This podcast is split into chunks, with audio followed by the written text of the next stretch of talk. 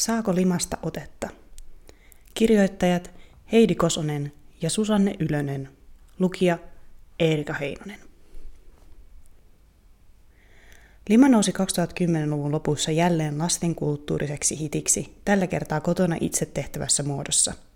Oppia liman valmistamiseen ja käyttöön voi hakea esimerkiksi miljoonista YouTube-videoista – Limavideoita on pidetty esimerkiksi nuorten yrittäjähenkisyyden osoituksena ja osana ASMR-puumia. Mikä limassa ihastuttaa ja ällöttää? Kotitekoinen Tee se itse lima nousi globaaliksi lastenkulttuuriseksi trendiksi keväällä 2016. Limaa askarellaan kotosalta löytyvistä aineksista, kuten liimasta, erilaisista pesuaineista, piilolinsinesteestä ja partavahdosta – Vuonna 2017 Kuinka tehdään limaa olikin The Telegraphin mukaan yksi vuoden googletuimmista hakusanoista. Ilmiöitä on markkinoitu muun muassa lapsia kehittävänä, monia eri hyötyvaikutuksia sisältävänä puuhasteluna. Toisaalta limaharrastuksen yleistymistä on samalla värittänyt huoli monissa alkuperäisissä ohjeissa esiintymän valkaisuaineen haitoista ympäristölle ja lasten terveydelle. Tällaisena puuhasteluna Lima rantautui myös Suomeen kansainvälisten YouTube- ja Instagram-videoiden ja Tee se itse kirjojen myötä. Sekä videoista että kirjoista löytyy reseptejä sekä erinäisiä elintarvikkeita imitoivien että erilaisia taktiilisia eli kosketusaistiin liittyviä ominaisuuksia omaavien limojen valmistamiseen. Esimerkiksi Pikkukokin julkaisema Limat ja löllöt, ihanat ällöt, sisältää ohjeet donitsi, jäynäkakka aivo- ja sateenkaarilimojen valmistamiseen. Sittemmin T7 liman suosio on laskenut, muun muassa tutkijoiden kytkettyä limavillityksen lisääntyneisiin käsiihotulehduksiin. Trendin hiljentymisestä huolimatta limaan liittyviä sisältöjä on YouTubessa ja Instagramissa yhä runsaasti. YouTubesta löytyy yli 20 miljoonaa videota, joissa ohjeistetaan liman luomisessa ja käytössä. Limailmiön vastaanottaa värittävät erilaiset pyrkimykset ymmärtää ja kesyttää sitä. Tässä kirjoituksessa tarkastelemme erityisesti Tesse itse limaa kotoistavia puheentavoja ja YouTuben limavideoiden estetiikkoja, joita olemme lähestyneet diskurssianalyysin ja visuaalisen analyysin välityksellä. Kotoistamisella tarkoitamme jonkin pelottavan tai inhoittavan tekemistä turvalliseksi kesyksi. Mikä limassa kiehtoo? Kiinteän ja nestemäisen välimaastoon paikoittuva lima on viskoosia materiaalia, eli sitkoisaa, venyvää ja tahmeaa materiaa. Kulttuurissamme lima liitetään erityisesti ruumiin, eritteisiin ja niihin liittyviin tabuihin, ja niinpä lima nähdään usein inhottavana. Antropologi Mary Douglasia mukaillen lima määrittyy inhottavaksi paitsi assosiaatioissa myös kahden materian väliin asettuvan koostumuksensa tähden. Lastenkulttuurin tutkimuksessa liman kaltaiset aikuiskulttuurin piirissä inhottavaksi leimatut asiat on tulkittu muun muassa lasten hyödyntämiksi rajavedon välineiksi. Sosiologi Alison James on kirjoittanut niin sanotusta ket-estetiikasta, jolla hän kuvaa lasten tapaa nauttia karkeista, joiden muoto ja syömistavat uhmaavat aikuismaailman ruokailukäytänteitä. Hyvän esimerkin tällaisista tarjoavat esimerkiksi irtokarkkeina myytävät nuolupallot – Tällaisilla mässyillä voidaan luoda paitsi yhteenkuuluvuutta asian vihkeytyneiden kesken, myös erontekoa niihin, jotka eivät asian nautinnollisuutta ymmärrä. Viime vuosien limabuumi ei ole lastenkulttuurisena villityksenä poikkeuksellinen. Ennen vuosituhannen vaihdetta samankaltaista limavillitystä ovat edustaneet esimerkiksi mattelin valmistavat ja roskakorea imitoivissa purkeissa myymät valmislimat sekä huoltoasemien purkka-automaattien limalelut – kuten jojojen lailla toimineet tahmeat limakädet. Lisäksi limavillityksestä todistavat viihdeohjelmat ja elokuvat, esimerkiksi ektoplasmalla on nauratuttanut Ghostbusters-elokuva, vihreällä mutageenillään hirvittänyt Teenage Mutant Ninja Turtles-animaatio tai Nickelodeonin visailuohjelma Sly Time Live. Kaikissa näissä aikaisemman lima-aallon tapauksissa lima on ollut useimmiten tahmeaa, valuvaa ja myrkyllisen vihreää. Sen tarkoituksena on ollut herättää ällötystä. Nykyisessä limabuumissa merkille pantavaa onkin liman myyminen pastelinvärisenä harrastuksena, joka ei sotke eikä tartu. Vallitsevaa limavillitystä määrittelee sen söpöys, kuten YouTuben suosituimpien limojen nimittäminen yksisarvislimoiksi, sateenkaarilimoiksi ja glitterlimoiksi, ja niiden vastaavat estetiikat osoittavat. Viime vuosina lima onkin etenkin Suomessa sukupuolittunut pääasiassa tyttöjen harrastukseksi. Vallitsevaa limapuuvia erottaa edellisestä myös sen teessä itse ulottuvuus. Videoissa tehdään ja testataan limoja. YouTuben limavideoita tarkastelemalla ja eri hakusanoilla niitä hakemalla olemme pystyneet jaottelemaan videoita sekä limojen estetiikkojen että videoiden toiminnallisten ominaisuuksien mukaan. Jaottelimme limoja esteettisten ominaisuuksien perusteella aikaisempia limatrendejä mukaileviin inhokeskeisiin kauhulimoihin ja vallitsevien otsikoiden glitterilimoihin. Jälkimmäiseen kategoriaan kuuluvia yksisarvis, sateenkaari ja glitterlimoihin keskittyviä videoita löytyy YouTubesta noin kaksi kertaa edellistä enemmän. 7,2 miljoonaa 3,6 miljoonaa videoita vasten.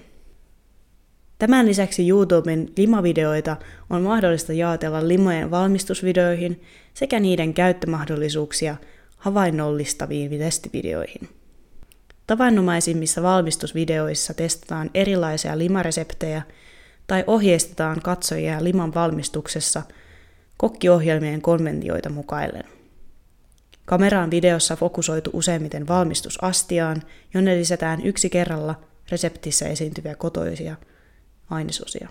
Kädet ovat valmistusvideoissa usein näkyvässä asemassa.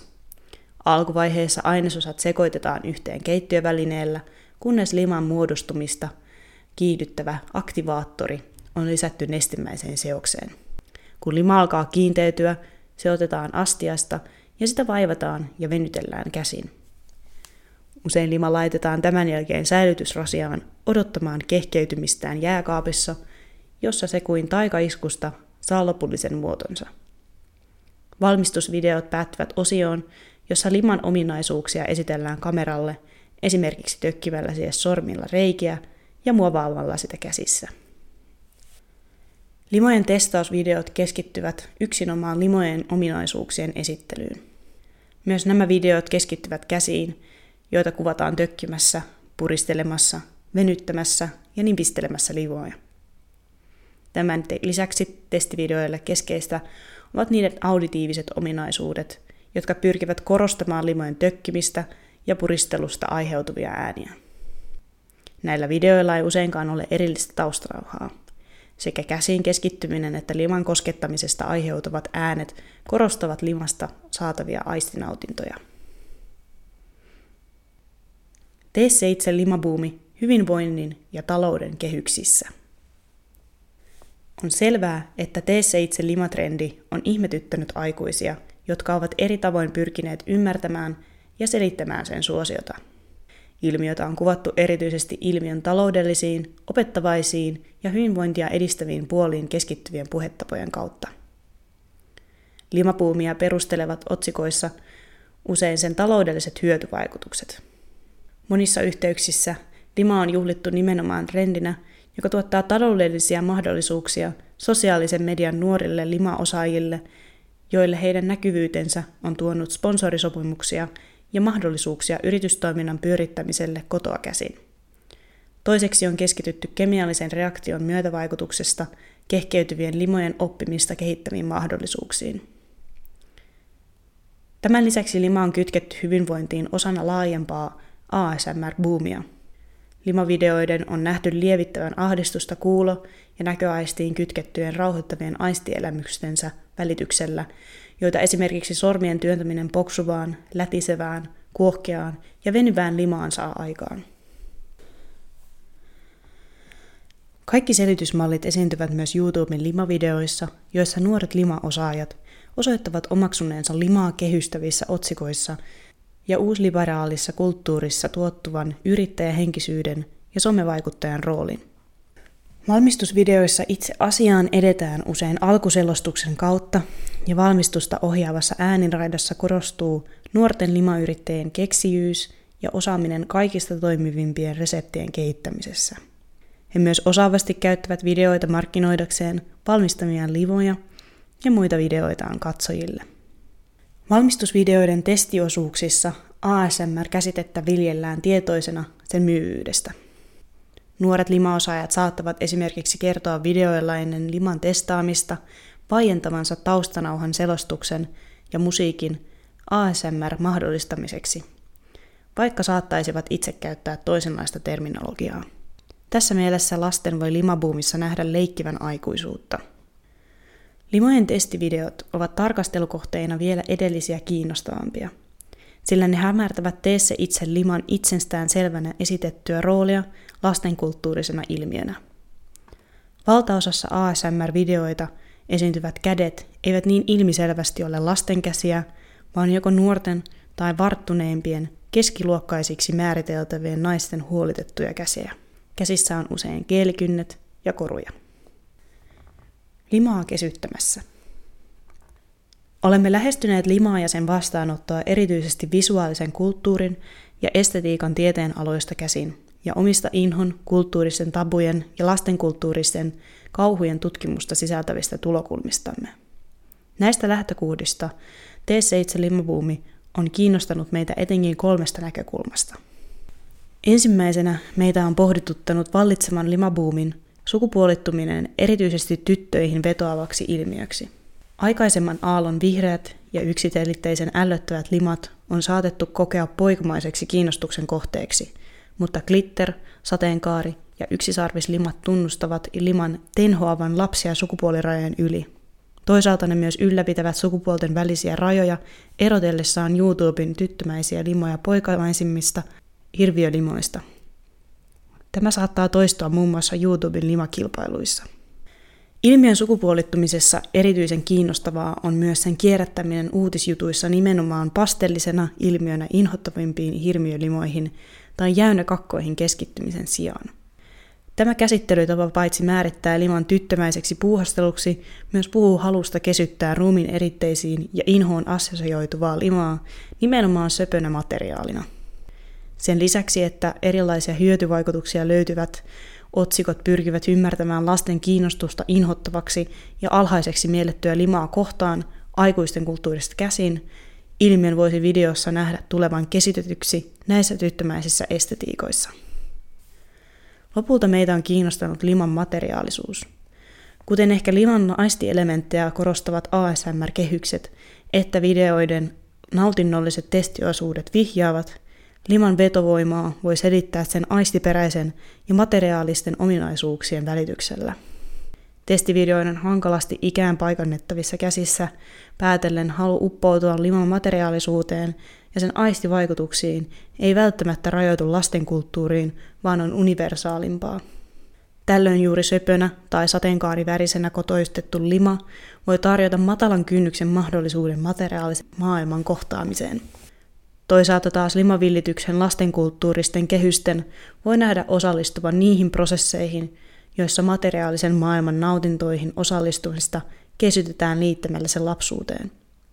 Valtavirtaisesta aikuisten kulttuurista monet niin kutsuttuihin alempiin aisteihin, kuten kosketukseen, makuun ja hajuun kytkeytyvät nautinnolliset ilmiöt, on sysätty syrjään inhottavina. Limatutkimuksessamme on vielä syvennettävää. Analyysimme pyrkiikin toimimaan lähinnä uutena avauksena kentällä, jolla limavideoiden ja sitä tarkastelevien tekstien tarjoamista materiaaleista on runsauden pulaa, mutta syvempää pohdintaa ilmiön syistä ja muodoista vähemmän. Akateeminen kiinnostus limoihin on vielä melko olematonta, ja työn sarkaa olisi monelle kirjoitustaitoiselle lima-intoilijalle. Seuraava lima-aaltoa odotellessa voimmekin ehkä miettiä, saako tästä ilmiöstä otetta muillakin kuin tässä esiin nostetuilla selitysmalleilla.